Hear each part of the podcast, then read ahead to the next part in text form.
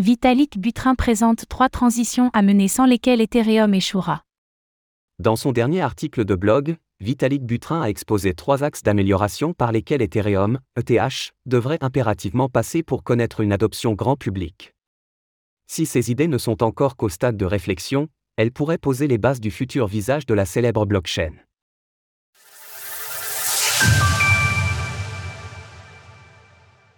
Vitalik Buterin expose trois transitions nécessaires au futur d'Ethereum. S'il y a une chose que Vitalik Buterin a bien comprise, c'est qu'Ethereum, ETH, devra encore passer pas de nombreux développements pour devenir une machine universelle mondiale.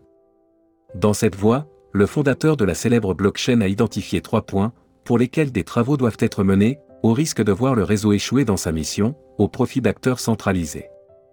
Ces trois axes d'amélioration sont les suivants, la mise à l'échelle des layers 2, l'adoption des wallets smart contracts, la vie privée. La première condition découle sans surprise du coût des frais de transaction sur la couche principale d'Ethereum. Sans layer de mature pour venir pallier cela, les utilisateurs se tourneront vers des solutions centralisées. Il en va de même avec la technologie des wallets actuels.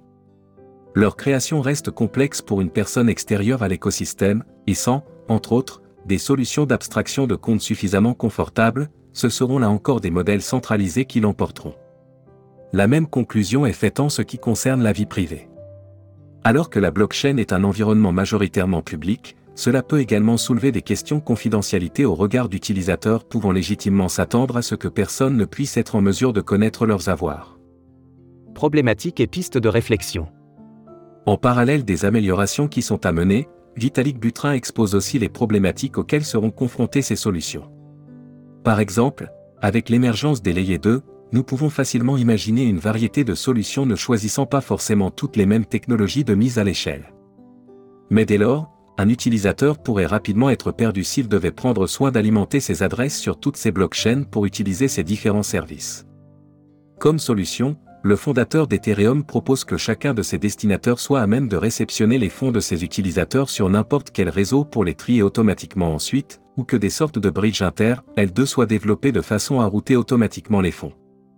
En outre, avec le développement des solutions de confidentialité comme les adresses furtives ou l'émergence des solutions d'abstraction de comptes qui peuvent rendre difficile l'attribution d'une même adresse d'un réseau à un autre, Ethereum Name Service, ENS, pourrait avoir un rôle à jouer.